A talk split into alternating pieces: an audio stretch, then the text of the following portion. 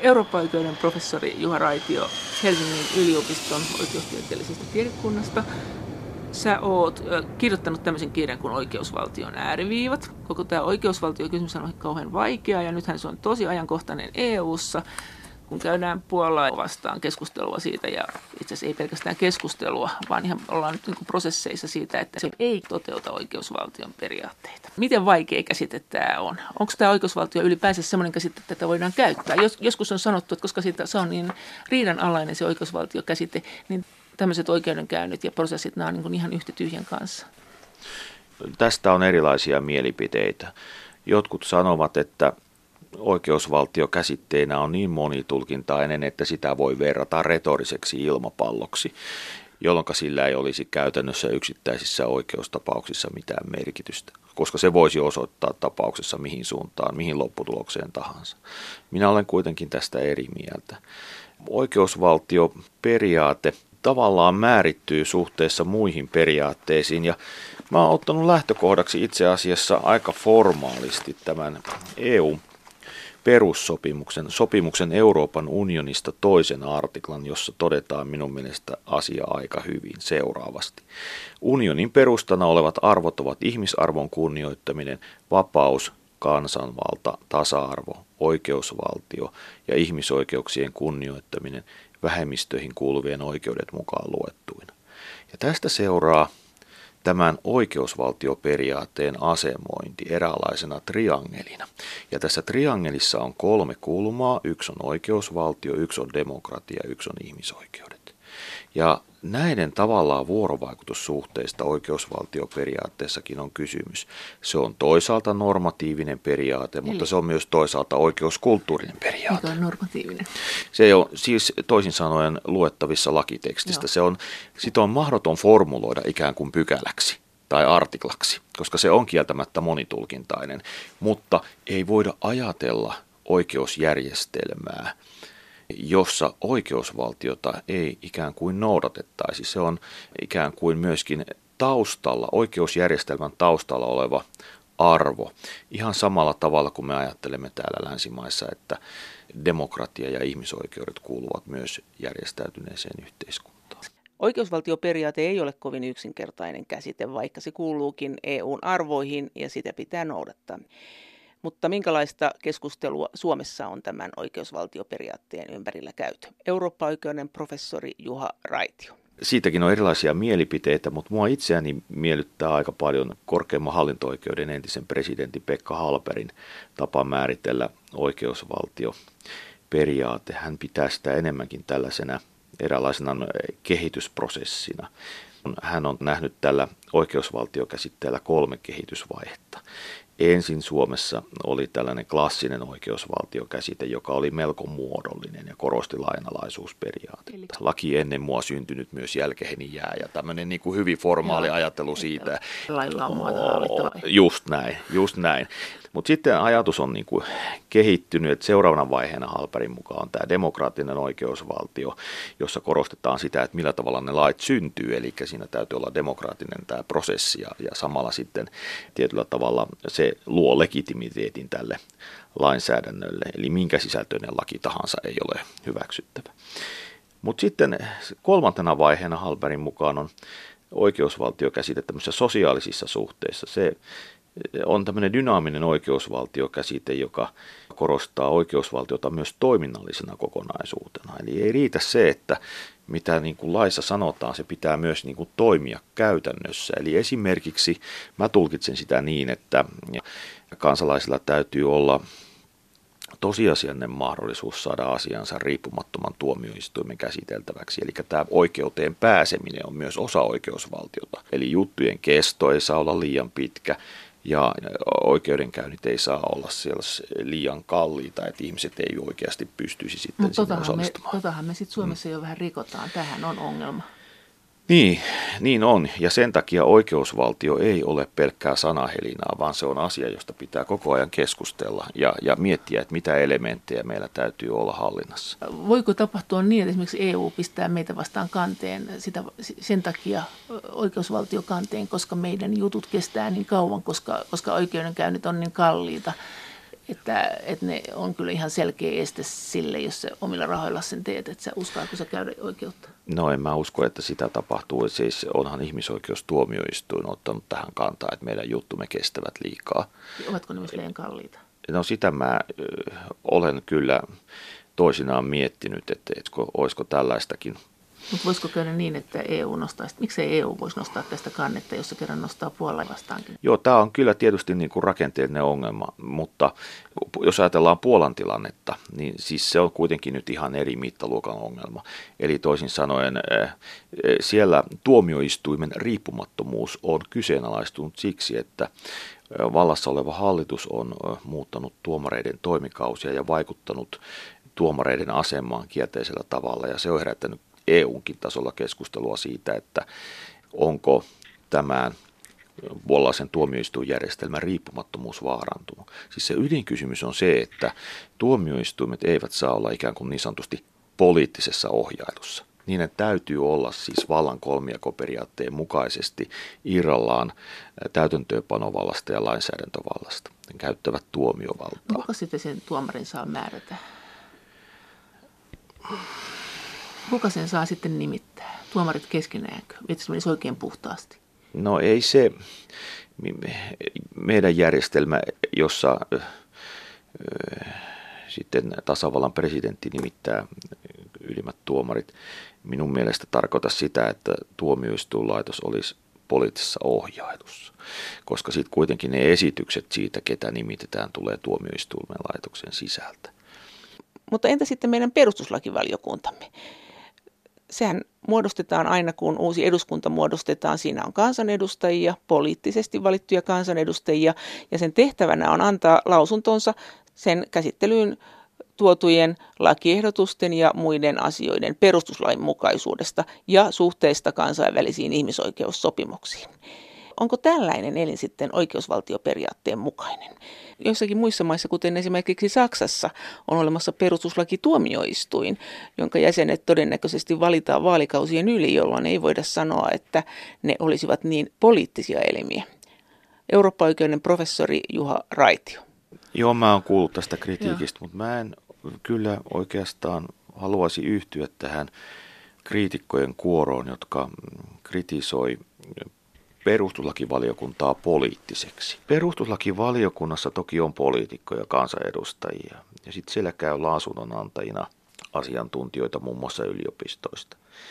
Mutta siinä on mun mielestä se arvokas piirre, että se on perustuslaillisuuden ja ihmisoikeuksien toteutumisen ennakkovalvontajärjestelmä. Ja se ennakkovalvontajärjestelmä on siinä se hyvä juttu. Se ennen kaikkea liittyy näihin EU-kysymyksiin. Näin EU-aikana EUsta voi tulla monenlaisia innovaatioita, joihin meidän niin kuin kansallisessa intressissä on puuttua mahdollisimman aikaisessa vaiheessa. Otan esimerkki.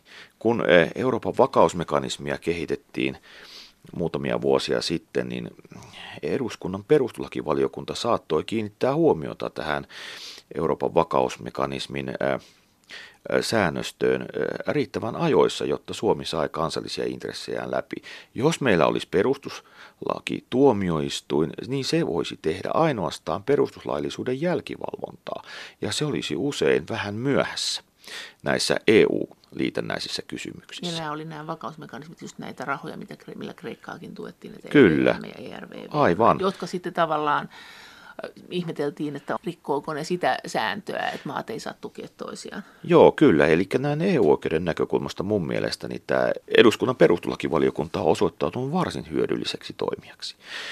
Onko se poliittista toimintaa, se eduskunnan perustuslakivaliokunnan toiminta, niin minun mielestäni ei ole. Et nyt kun mäkin olen ollut lausunnantajana näissä sote-kysymyksissä, niin mun mielestäni esimerkiksi eduskunnan perustuslakivaliokunnan ensimmäinen kuudetta antama lausunto valinnanvapauslakipaketista oli aivan erinomainen ja osoittaa, että eh, se oli ennen muuta juridista arviointia, harkintaa. Musta se ei ollut mikään poliittinen mutta, asia. Mutta voiko se olla sitten näin, että se perustuu siihen, että siellä on no, ihmisiä, jotka suhtautuu tähän hommaan vastuullisesti ja sun mielestä se toimii hyvin, mutta voiko, voiko semmoisen varaan mitään järjestelmää rakentaa? Oletetaan nyt, että sinne tulisi joku tuhmalaisten armeija, niin nehän pystyisi tekemään yhtä sun toista. Että siis nehän, niin kuin se järjestelmähän mahdollistaisi sen. Mun mielestä sitä järjestelmää voi kyllä kehittää. Että mä en niin kuin ajaisi perustuslakivaliokuntaa alas ja perustaisi perustuslakituomioistuinta, mutta mä olen samaa mieltä siitä, että tätä järjestelmää voisi tarkastella. Et nythän meillä on tällä hetkellä se tilanne, että siellä käy paljon asiantuntijoita, usein ne on aina ne samat henkilöt ja se, se asiantuntijoiden joukko on aika pieni. Ja mietin sitäkin, että, että tota, jos ajatellaan, että yliopiston professori saa tilaisuuden käydä jossakin valiokunnassa vaikkapa neljä-viisi kertaa viikossa, niin eipä siinä kyllä sitten mitään muuta ehdi tekemään. Ja, ja tällöin herää se kysymys, että olisiko järkevää, jos olisi eduskunnan sisällä joku tällainen perustuslakivaliokunnan direktiovallassa oleva elin, joka myös voisi antaa näitä lausuntoja ikään kuin asiantuntijaeleminä valmistella perustuslakivaliokunnan silloin se päätöksiä. olisi yli eduskuntakausinen ja se olisi eräänlainen tämmöinen vakauttava tuomioistuin kuvio. Kuitenkin. Se vahvistaisi varmasti perustuslakivaliokuntaa ja mä olen kuullut, että tällaista siellä eduskunnassa nyt ilmeisesti harkitaan. Siitä on puhuttu kai tällaisen perustuslakiinstituutin nimellä. Minulla ei ole mitään tietoa siitä, että miten se asia etenee, mutta mä olen kuullut tällaisesta ideasta ja äkkiseltään minusta tuntuisi, että tämä olisi varsin kannatettava ja tarkastelun arvoinen ajatus. No sä olet tuossa kirjassa kyseenalaistanut tämän EUn harjoittaman sehän komissio on siinä mukana ja sitten tietysti neuvosto tämän talousohjauksen, että se ei ole niin kuin oikeusvaltioperiaatteen mukainen, eikö se ole? Niin, EUn niin sanottu budjettikuri voi johtaa siihen, että se kansallinen demokratia heikkenee. Jos me ajattelemme esimerkiksi, esimerkiksi Kreikkaa, niin siellähän on käytännössä se valtion budjetti enemmän tai vähemmän alistettu EUn budjettikuriin ja ei se kansallinen liikkumavara silloin kummoinen ole. Ja jos me puhumme tästä sopimuksen Euroopan unionista toisesta artiklasta ja siitä triangelista, mistä mä aloitin, eli että on oikeusvaltio, demokratia ja ihmisoikeudet, niin sellaisessa tilanteessa, jossa valtiolla ei tosiasiallisesti ole juurikaan budjettivaltaa, niin herää kysymys demokratian toteutumisen näkökulmasta, mutta myös ihan perustellusti ihmisoikeuksien toteutumisesta. Eli kun meillä on esimerkiksi tämmöinen NS-tapaus annettu EU-tuomioistuimessa muutama vuosi sitten Dublinin järjestelmään liittyen, ja siinä todettiin, että e, toisesta jäsenvaltiosta ei voinut e, palauttaa Kreikkaan e, turvapaikanhakijaa sitä varten, että Kreikassa ei olisi ollut sellaisia oloja tälle turvapaikanhakijalle, jotka olisivat täyttäneet ihmisoikeuksien vaatimukset. Ja Kreikassa niitä asianmukaisia oloja ei ole siksi, että ei ole rahaa. Niin tällä tavalla voi ajatella, että EU-budjettikurinkin osalta pitää niin kuin miettiä sitä, että missä sen rajat menee.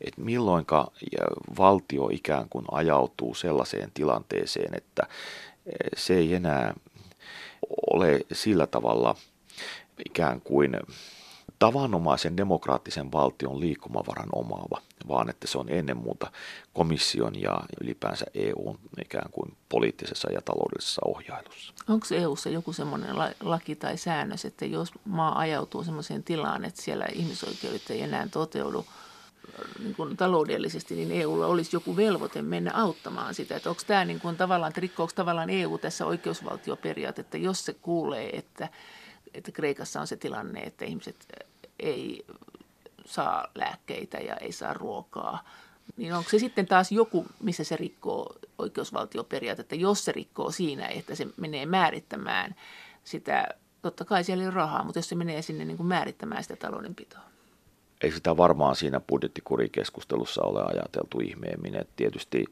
EUlla on erilaisia kohesiorahastoja ja, ja muita keinoja pyrkiä näitä alikehittyneitä alueita auttamaan ja oikeastaan sitähän se e, e, euroalueen talouden vakauttaminenkin pyrkii tekemään. Ja nyt kun ajatellaan, mitä Kreikassa on tapahtunut sen eurokriisin jälkeen, niin nehän on päässeet pikkuhiljaa jaloille ja sitä kautta asiat alkavat parantua. Mutta siinäpä se ongelma onkin tässä reaalitodellisuudessa, että tämän oikeusvaltiollisuudenkin ylläpitäminen vaatii varoja.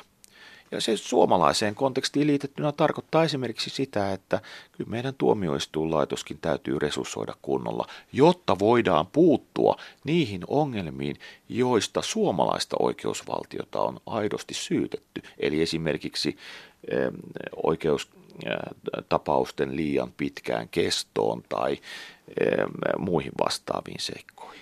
Mutta EU ei ole koskaan auki kirjoittanut sitä, että mikä sen mielestä se oikeusvaltio on. Että se on vaan, että juristit sitten miettii, että, että tuttu sana ja näin me on tämä käsitelty ja ruvetaanpa tästä vääntämään. Joo, ei, siis ei ole mitään sellaista esimerkiksi EU-tuomioistuimen jossa oikeustapauksessa tekemään listaa, mitä kaikkia elementtejä oikeusvaltioperiaatteen sisään kuuluu. Mutta sen sijaan Euroopan neuvoston piirissä on tämmöinen Venetsian komissio, eli demokratia- ja komissio. Ja se on luetellut raportissa oikeusvaltiokäsitteeseen sisältyvän muun muassa seuraavia tekijöitä. Ensinnäkin tämä laillisuusperiaate, joka liittyy lainsäädäntöprosessin läpinäkyvyyteen ja vastuullisuuteen, demokraattisuuteen, moniarvoisuuteen. Miten tämä, onko tämä nyt se Puola ja Unkari tapaus? Esimerkiksi. Joo. Ja sitten oikeusvarmuus, joka on vähän spesifimpi periaate. Siihen liittyy taannehtivan lainsäädännön kielto, luottamuksen suoja, eli oikeutettujen odotusten suoja, prosessuaalisia määräaikoja pitää noudattaa ja niin poispäin. Eli pitää arvata etukäteen suunnilleen, minkälainen tuomio voisi olla. Joo, lainkäytön täytyy olla ennakoitavaa Joo. ja hyväksyttävää. Joo. Sitä se tarkoittaa. Joo. Ja sitten toimeenpanovallan käyttäjien mielivaltaisuuden kielto on yksi osa tätä Venetsian komission määrittelyä. Siis niin kuin oikeudessa? Vai niin, se on hyvää hallintoa. Joo, joo, eli, joo. eli, toimeenpanovalta on se, mitä valtioneuvosto tekee tässä vallan kolmijakoudessa. Eli siis kaikenlainen tämmöinen, että hallinto käyttää mielivaltaa, niin se on kielletty. Kyllä, Joo. Eli siis se osittain Joo. liittyy myös tähän laillisuusperiaatteeseen, eli Joo. nämä kytkeytyy toisiinsa. Joo. Sitten on pääsy riippumattomiin ja puolueettomiin tuomioistuimiin. Ja sitten on tehokas tuomioistuinvalvonta, johon kuuluu perus- ja ihmisoikeuksien kunnioittaminen ja yhdenvertaisuuslain edessä.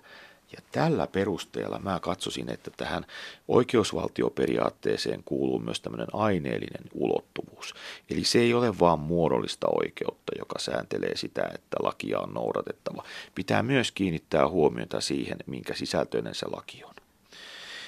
Eh, mä otan esimerkin. Ja kuvitella, että tämmöisen esimerkin keksii vain jostain päästään, että eihän tämmöistä tapahdu koskaan. Ja enkä mäkään mene sitä panemaan pääni pantiksi, mutta Mä löysin kauan sitten tällaisesta Brian Pixin eh, vuonna 1995 kirjoittamasta teoksesta Language and Legal Determinacy sellaisen tarinan, jossa amerikkalainen tuomari päätti erässä liikennerikosjutussa syyttömyyden ja tuomitsemisen välillä heittämällä kolikkoa, kun hän ei pystynyt saamansa näytön perusteella päättämään asiaa. E, ja, ja tällä tavalla kruunaa ja klaavaa heittämällä ei pitäisi mitään oikeusjuttua ratkaista tietenkään. Ja nyt sitten joku voi sanoa, että mutta onhan se nyt ennustettavaa tavalla, että kuin siinä käy, kun syyttömyyden todennäköisyys on tasan puolet. Mutta kun, kun tällainen sattumanvaraisuus ei voi tietenkään perustua niin kuin oikeusvaltion menettelyyn, eikä se tota, oikeastaan oikeusvarmuuttakaan ja lainkäytön ennakoitavuutta merkitse tällainen toiminta. Siinä on kyseessä vallan väärinkäyttö. Se on sitä mielivaltaa tietyllä tavalla. Ei tus mieleenkään, että suomalainen tuomari tekisi tolla tavalla. Tämä on niin kuin ääriesimerkki, mutta se kuvaa juuri sitä, mihin sitä oikeusvaltioperiaatetta tarvitaan. Ja tällaisina aikoina, kun nyt eletään, niin se voi olla uudestaan ihan hyvä keskusteluaihe. Mutta entä sitten se, kun komissio on määrännyt monen suureksi yllätykseksi teknologia jätti Applen maksamaan 13 miljardin euron lisäverot Irlantiin. Miten tämä sopii oikeusvaltioperiaatteeseen, johon kuuluu myös tämä oikeusvarmuuden periaate, joka tarkoittaa sitä, että oikeusvaikutuksen omaavien päätösten tulee olla ennakoitavia ja hyväksyttäviä. Eurooppa-oikeuden professori Juha Raitio. Joo, mä oon kritisoinut eri yhteyksissä komission kilpailuoikeudellisia sakkoja ja niin ennen kaikkea sen takia, että niiden määrä on vaikeasti ennakoitavissa. Se kyllä liittyy myöskin sitten vähän näihin valtion tukiin liittyviin takaisinperintäkysymyksiin. Tässä Applen tapauksessakin niin se on, oliko se nyt 13-14 miljardia se, mitä Apple joutuu maksamaan takaisin saamiaan laittomia valtion tukia, mutta kun ne on 90-luvulta asti ollut ja tietyllä tavalla äh, ne on myöskin niin kuin sen Irlannin valtion vika, eikä ehkä, ehkä tavallaan vaan tämän yrityksen, niin mä kilpailuoikeuden suhteen on aika kriittinen. Mä peräänkuultan sitä, että myös kilpailuoikeudessa arvioitaisiin tarkemmin erilaisia oikeusperiaatteita, ei vaan ikään kuin oltaisi kilpailuoikeudellisessa kuplassa, jossa puhutaan aina vaan siitä, että kilpailupolitiikan tavoitteiden toteuttamiseksi tehokkuusperiaate, eli toisin sanoen mahdollisimman tehokkaat sanktiot, ankarat sanktiot auttaa estämään kartelle ja määräävän markkina-aseman väärinkäytön kieltoa, kiellettyjä valtion tukia ja niin edelleen. Joo, kyllä, mutta se ei voi olla ikään kuin yksiselmäisesti ainoa punninnan kohde, miten nämä kilpailupoliittiset tavoitteet toteutuvat, on otettava huomioon myöskin niin kuin tämä EU-oikeuden kokonaisuus. Ja kyllä se on ihan yleinen lähtökohta oikeustieteessä, joka ei oikeastaan hirveästi riipu siitä, että minkä oikeustieteen alan edustaja puhuu. Että oikeudellisia periaatteita täytyy punnita suhteessa toisiinsa. Ja minun mielestäni tässä kilpailuoikeudessa on monesti ongelmana juuri se, että se punninta on liian kapea-alaista. Mutta onko, mut onko tämä suoraan susta niin, että se rikkoo se komissio oikeusvaltioperiaatetta? Voidaanko näin sanoa? Se on liian korkealla abstraktiotasolla ikään kuin tämä oikeusvaltio periaatteen niin kuin valjastaminen eh, juuri tähän yksittäiseen ongelmaan. Mä ajattelen, että se kannattaisi ehkä esittää niin, että onko näissä Apple-tapauksessa ja muissa samantyyppisissä kilpailuoikeudessa kysymyksissä otettu riittävästi huomioon erilaisia oikeusperiaatteita. Eurooppa-oikeuden professori Juha Raitio, mitä muita tämmöisiä isoja niin oikeusvaltioperiaateongelmia EUn alueella on? Ja Puolan ja Unkarin tilanne, mitkä ne ongelmat siellä on? No oikeastaan se keskeisin ongelma mun mielestäni ainakin Puolan osalta on se, että onko se kansallinen tuomioistuinjärjestelmä riippumaton poliittisesta vallankäytöstä. Ja sehän on tärkeää, että tuomioistuimet eivät ole niin sanotusti poliittisessa ohjailussa.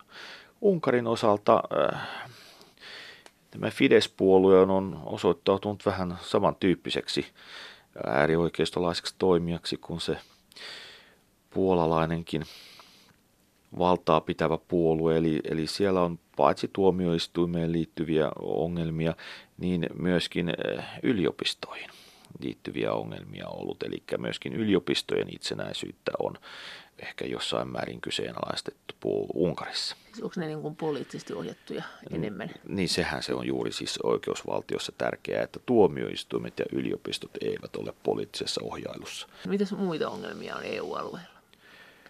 Meillä itse asiassa on tämän viikon keskiviikkona Tanskassa tämmöinen pohjoismaisten eh, Eurooppa-oikeuden tutkijoiden seminaari, jossa muun muassa tätä kysymystä pohditaan, että mitä oikeusvaltio-ongelmia EUn alueella on. Ja kun me kokoonnumme Tanskaan, Kööpenhaminaan, niin me keskustelemme ennen muuta siellä Tanskassa paljon keskustelua herättäneestä niin sanotusta ajostapauksesta. Ja siinä oli sellainen tilanne, että EU-tuomioistuin antoi ikäsyrjintää liittyvässä tulkintakysymyksessä ennakkoratkaisun Tanskan korkeammalle oikeudelle, mutta kävikin niin, että Tanskan korkein oikeus ei noudattanut sitä ennakkoratkaisua, toisin kuin EU-oikeus edellyttää, ja siitä syntyi kova kohu. Mutta Tanskan korkein oikeus noudatti omaa tanskalaista vakiintunutta oikeuskäytäntöään tässä ikä syrjintäkysymyksessä, tässä yksittäistapauksessa, niin silloin se kysymys on se, että, että miten tätä asiaa tulee arvioida – oikeusvarmuuden tai oikeusvaltiollisuuden näkökulmasta. Eli nyt eh, tavallaan, jos ajatellaan puhtaasti EU-oikeuden näkökulmasta muodollisesti, niin totta kai Tanskan korkeimman oikeuden olisi tullut noudattaa EU-tuomioistuimen sille antamaa tulkintaa. Ja EU-tuomioistuimen tulkintakin perustui EU-tuomioistuimen vakiintuneeseen tulkintaan ikäsyrjintäasioissa. Mutta näin ei tapahtunut. Ja tällöin oli kansallinen ja EU-oikeus e ristiriidassa keskenään. Eurooppa-oikeuden etusijaperiaate sanoo, että tällaisessa ristiriitatilanteessa EU-oikeus menee edelle. Niin ja sitä täytyisi noudattaa. Joo, niin Kyllä. Meillä aina sanotaan, että EU-oikeus Joo. menee kaiken Suomen lainsäädännön yli. Niin, Joo. ja tässä Tanskan olisi minunkin tulkintani mukaan pitänyt noudattaa tätä EU-tuomioistuimen ennakkoratkaisua, mutta mä ymmärrän tavallaan myöskin sitä kansallista argumentaatiota, joka perustuu oikeusvarmuuteen siinä merkityksessä, että se korkeimman oikeuden EU-tuomioistuimen ennakkoratkaisun vastainen ratkaisu oli tanskalaisesta näkökulmasta ennakoitava.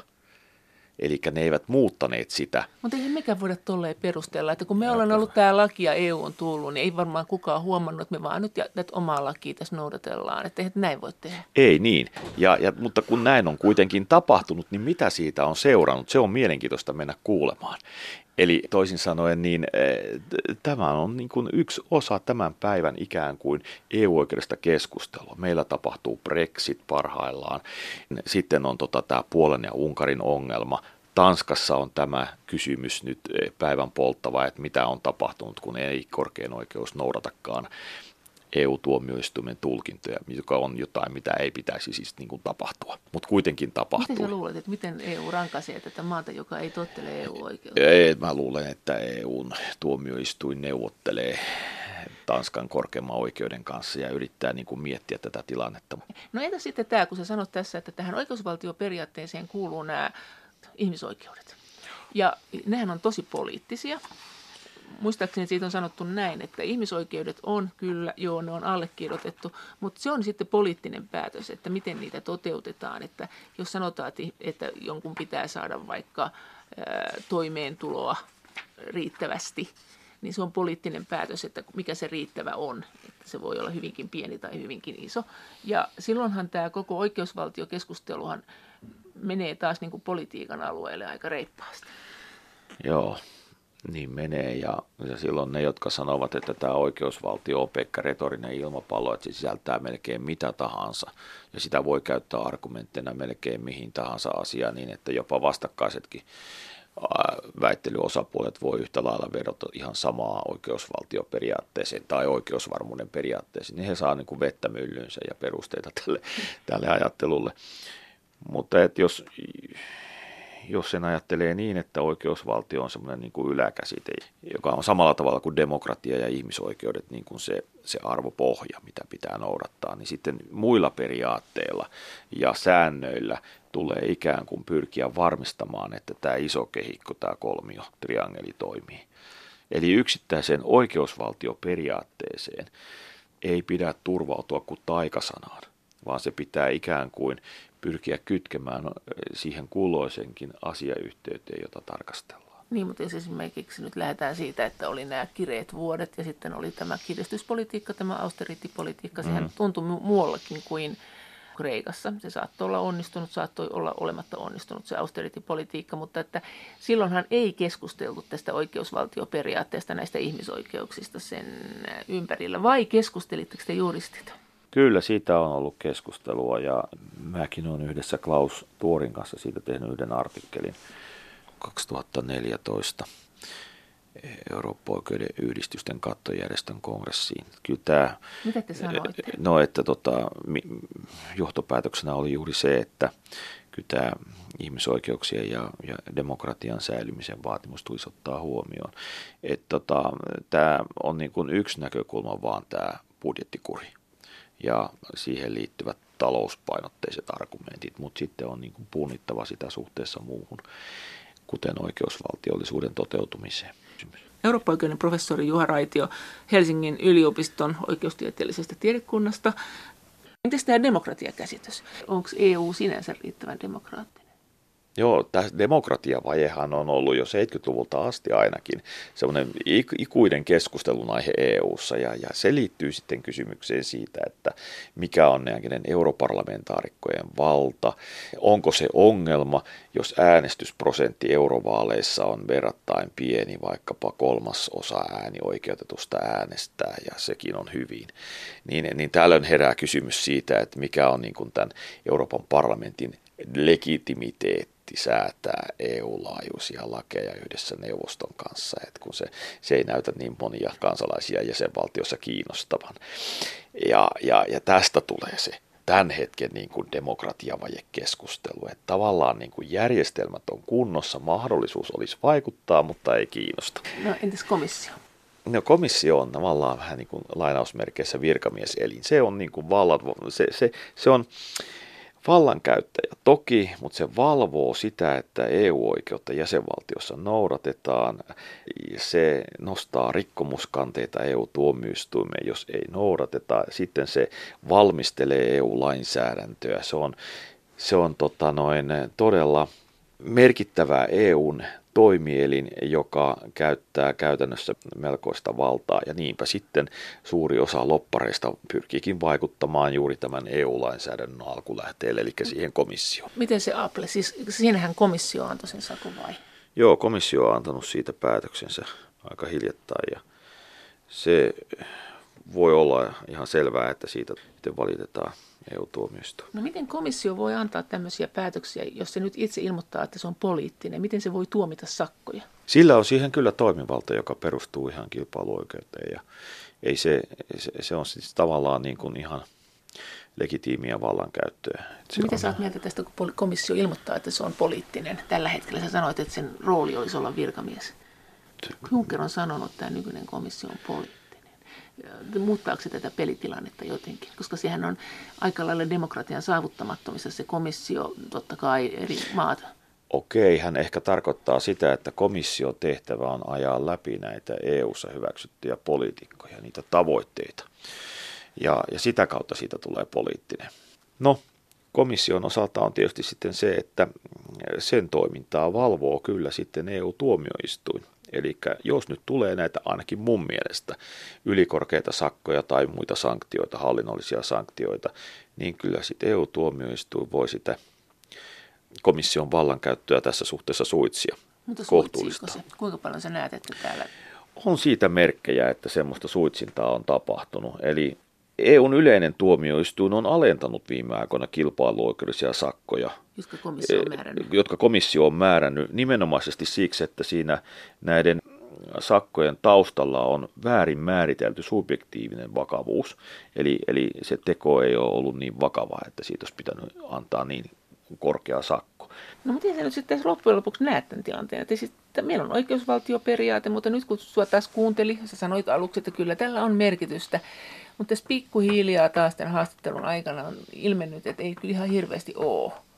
Että näet sä tämän esimerkiksi tämän Puolan tapauksen tämmöisenä, että kuka heittää ensimmäisen kiven, että kaikki me täällä rikomme oikeusvaltioperiaatteita eri tavalla, että tämä on tämmöinen poliittinen keskustelu, tämä on nyt tämmöinen poliittinen lyömäase.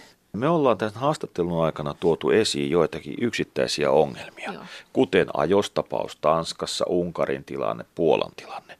Mutta ne on kuitenkin tosi pieniä esimerkkejä tästä isosta kokonaisuudesta, koko EUn kokonaisuudesta, jossa kuitenkin on otettava huomioon, että moni asia myös toimii ja on ikään kuin jäsenvaltioilla mahdollisuus luottaa toisten jäsenvaltioiden oikeusjärjestelmän toimivuuteen.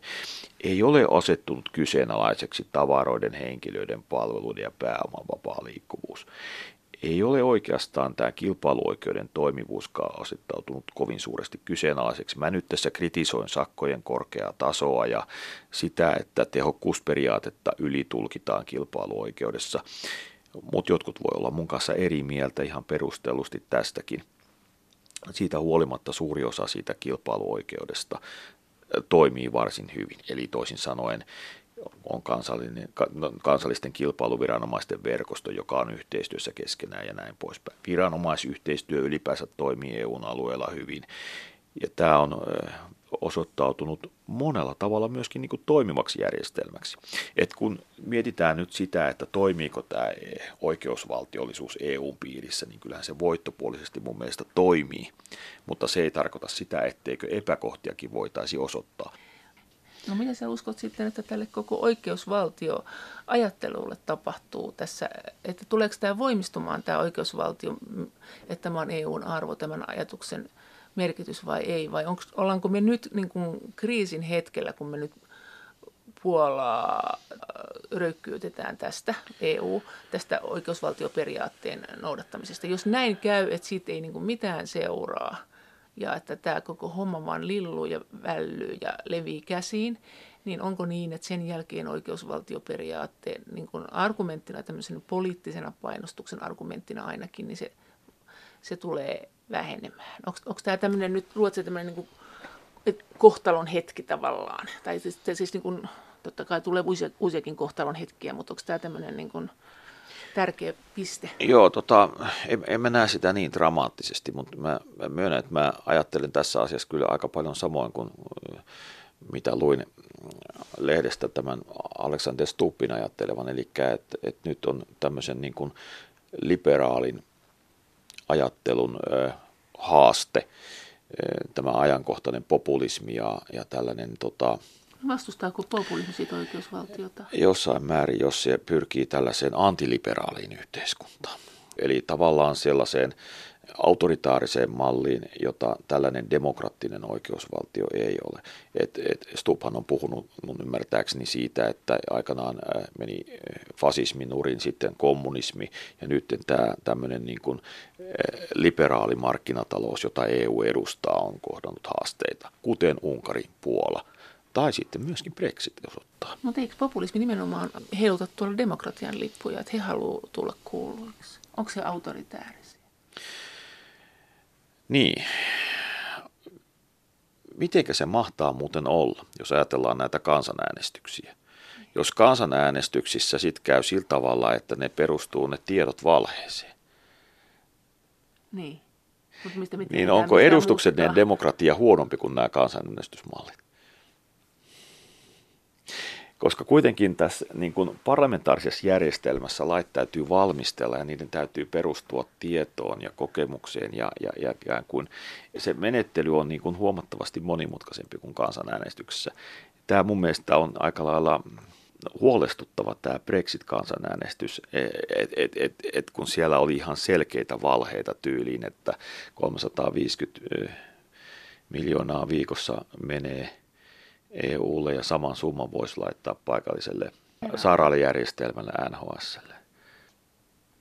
Miten tämä oikeusvarmuusasiat tässä oikeusvaltioperiaatteessa, sä oot ainakin tuossa kirjassa nostanut sen hirveän ison osaan. Se oikeusvarmuushan on siis se, että pitää etukäteen kyetä jotenkin arvioimaan, että minkälainen tulee olemaan tuomio ja minkälaiset rangaistukset. Joo. Mitä ongelmia tämän suhteen on EU-ssa tai miten, miten tämä on ajankohtainen tässä EU-asiassa? No yksi esimerkki oli juuri mun mielestä tämä ennakoitavuusongelma kilpailuoikeudellisissa sanktioissa. Ne on mennyt mun mielestä liian pitkälle rangaistuksissa.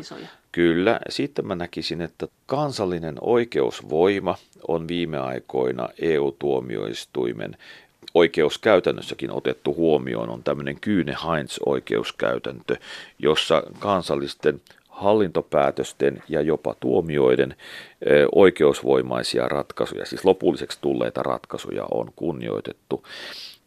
Ja tämä on mun mielestä oikea linja ja oikeusvarmuutta tukeva. Ja tässä mielessä niin kun, musta kehitys on ollut EU-tuomioistuimessa tasapainoista ja oikein hyväksyttävää. Miten se sitten vaikuttaa, kun niitä sääntöjä on niin paljon? Siis EU-lainsäädäntöä on niin Joo. paljon ja siis jopa te juristit teillä tuntuu olevan, ainakin katsottu aina kirjasta, että miten tämä asia oli, mutta ei se ole niin selkärangassa meille tavallisilla kansalaisilla, että minkälaisia ne säännöt on, eikä me tiedettäisikään niistä mitään. Totta kai me tiedetään, että liikennesääntöjä pitää noudattaa ja toisia ihmisiä ei saa lyödä ja sen sellaista, mutta onko tämän oikeusvarmuuden, tämän ennakoitavuuden ongelma nyt tämä säädöstsunami? Kyllä se osittain voi olla, että tota, on vaikea löytää tietoa EU-oikeuden säännöistä. Se on ihan selvä ja tulkinnoista myös. Et kyllä tässä EU-oikeudessa on juuri haasteita siinä suhteessa, että mikä se oikea tulkintalinja on. Ja mun mielestä erityisesti juuri kilpailuoikeudessa, koska se tehokkuusperiaate menee siellä liian pitkälle. Mikä se tehokkuusperiaate? No se on juuri se, että pyritään saamaan aikaan mahdollisimman, voisiko sanoa, semmoinen tehokas ja yleispreventiivinen järjestelmä sille, että ei synny kartelleja eikä, eikä määrävä markkina-aseman väärinkäytön kieltoa eikä muuta. Eli pyritään niin kuin, eh, kyllä näiden kilpailuviranomaisten toimivaltaa lisäämään merkittävällä tavalla. Ja se on susta paha? No se menee mun mielestä ongelmalliseksi tilanteessa, jossa nämä muut periaatteet, kuten vaikkapa oikeusvarmuus ja siihen liittyvä ennakoitavuus, vaarantuvat. Tarkoitatko että niillä on mahdollisuus näillä kilpailuviranomaisilla nyt käyttää mielivaltaa myös? tai että heillä on jokaisella oma linjansa, miten he päättää asioita, että se ei sitten enää mene lain kirjaimen mukaan. En mä mielivallasta heitä syytä, vaan itse asiassa heillä on toimivaltaa liikaa. Mikä heille ei kuuluisi sun mielestä? Mikä, mikä pitäisi panna tuomioistuimeen, mikä ei saisi mennä kilpailuviranomaisille? Ei se ei ole se juttu, vaan, vaan se, että tota, e, tässä e, ajatellaan esimerkiksi e, puolustuksen oikeuksia tilanteessa, jossa kilpailuviranomainen menee yrityksen toimitiloihin tarkastamaan kirjanpitoa. Niin siinä pitää olla asianajajan mahdollisuus tulla paikalle ja puolustamaan sitä yritystä. Ja tätä ei saa alkaa vesittämään sillä tavalla, että esimerkiksi sitten tämä kilpailuviranomainen voi viedä omaan, omiin toimitiloihinsa tarkastettavaksi tätä niin, että siellä ei ole sitten asianajaja tai ylipäänsä ketään puolustamassa sitä yritystä, jota epäillään kilpailurikkomuksesta. Että kyllä tavallaan tämä on semmoista tasapainottelua, että tätä ei saa katsoa liikaa tätä asiaa viranomaisen näkökulmasta ja tehokkuusnäkökulmasta siinä mielessä, vaan tässä pitää aina ajatella myöskin sitä yksilön tai yrityksen oikeussuojaa ja oikeussuojan tarvetta onko ne EUn virkamiehiä vai onko ne kansallisia, jotka sitä valtaa on saanut liikaa? Sekä että siis komissiollahan on hyvin paljon valtaa ja sitten se ikään kuin eh, näiden EU-säännösten kautta tulee myöskin. Mutta kun Eurooppa-oikeuden professori Juha Raitio on tätä oikeusvaltioperiaatetta ja oikeusvaltion toimivuutta miettinyt, niin mikä hänestä sitten kuitenkin loppujen lopuksi on se asia, jota tässä ehkä eniten kannattaa pohtia? Ehkä mä haluaisin sanoa sen, että, että se bottom line tai lopputulos on se, että oikeusvarmuudella ja oikeusvaltiolla on periaatteena sekä aineellinen että muodollinen ulottuvuus. Ja sun kirjassa sanotaan, että tämä aineellinen ulottuvuus, mikä tarkoittaa sitä, että tämän asian niin kuin toimeenpanoon tarvittaisiin rahaakin, niin tämä on ollut se kiistanalainen ja tämä jakaa yleensä tutkijoita. Että osa on sitä mieltä, että tähän ei kuulu tämä aineellisuus sinänsä, että tähän kuuluu vain nämä periaatteet, eikö näin ole? Niin, tai he sanovat niin, että tähän ei kuulu tämä aineellinen puoli oikeusvaltio periaatteen sisään ollenkaan, koska se tekee siitä monitulkintaisia ja mahdollistaa sen, että se pitää sisällään melkein mitä tahansa. Mutta jos ajatellaan, että se on vain muodollinen periaate, lainalaisuusperiaate, niin se on kyllä niin kova tulkinta, että silloinhan meillä oikeusvaltiollisuus rajoittuu siihen, että mitä laki sanoo, ja sen lain sisällöllä ei olisi mitään väliä. Ja, ja se on kyllä mun mielestäni niin kuin jäänyt 30-luvulle tuota tapaa ajatella. Ja sitä on perusteltu, siis tähän tosiaan perusteltiin, että sitä aineellisuutta ei oteta siihen, että sitten kaikki voisi aina vedota siihen ja saada lisää etuja. Eikö näin ollut? Joo, no, tai ainakin se on ö, argumentti, joka liittyy tähän oikeusvaltion monitulkintaisuuteen ja, ja tavallaan juu, se johtaa siihen, että silloin kun siihen voi vedota melkein kuka tahansa, niin sitten mitä tahansa etua voi siihen vaatia, mutta en mä tiedä, että meneekö se sitten kuitenkaan ihan noinkaan, koska kun kuitenkin sitten oikeusvaltion eh, tulee liittyä demokratiaan ja ihmisoikeuksiin, niin ei se nyt mahdollista ihan kaiken vaatimista. Mutta onko se näin, että EU ei paljon paranisi heitellä kiviä lasitalossa, että jos se, jos se Puolaa rupeaa syyttämään, niin Puolalta saattaa tulla kaiken näköistä syytettä niin kuin EUn omista rikkomuksista? Ei mun mielestä ole siitä kysymys. Sillä tota, kyllä mun mielestä niin kuin EU, EUn järjestelmässä kuitenkin tämä toimielinten väliset suhteet ovat verrattain selkeästi määritellyt ja toimivat. Mutta se ei voi ruveta näitä ihmisoikeuksista puhumaan, että tehän tekään ja sitä ja tätä. Kyllähän siis, vaikka tämä komission Apple-päätös, niin kyllähän se puola pystyy. Mutta kaikki on suhteellista. Että tavallaan eh, eh, kyllähän komission Apple-päätös oli komission toimivaltuuksien rajoissa, mutta mun kritiikkini kohdistuu siihen, että tota, eh, se, ne toimivallat on liian suuret, niitä pitäisi täsmentää. Pitäisikö sun mielestä komission toimivaltoja pienentää? Tota, oikeusvarmuuden takia tai oikeusvaltioperiaatteen takia? Pitäisikö niitä rajoittaa? Mä konkretisoin tämän niin, että mun mielestäni tota, komission sanktiovalta pitäisi määritellä täsmällisemmin. Siis tämä rangaistuksen anto Niin, kyllä. Pitäisikö sitä niukentaa, pienentää sitä sen oikeutta antaa näitä sakkoja? Pitäisikö siinä olla joku katto? Sakkojen määrä voisi olla suurempi. Kattoa voisi niin kuin madaltaa. Näin sanoi Eurooppa-oikeuden professori Juha Raitio Helsingin yliopistosta. Kiitos teille kaikista kommenteista ja viesteistä ja me voimme edelleen keskustella näistä asioista esimerkiksi Twitterissä ja sen lisäksi kaikki sähköpostit ovat erittäin tervetulleita ja niitä voi lähettää osoitteeseen maija.elonheimo.yle.fi.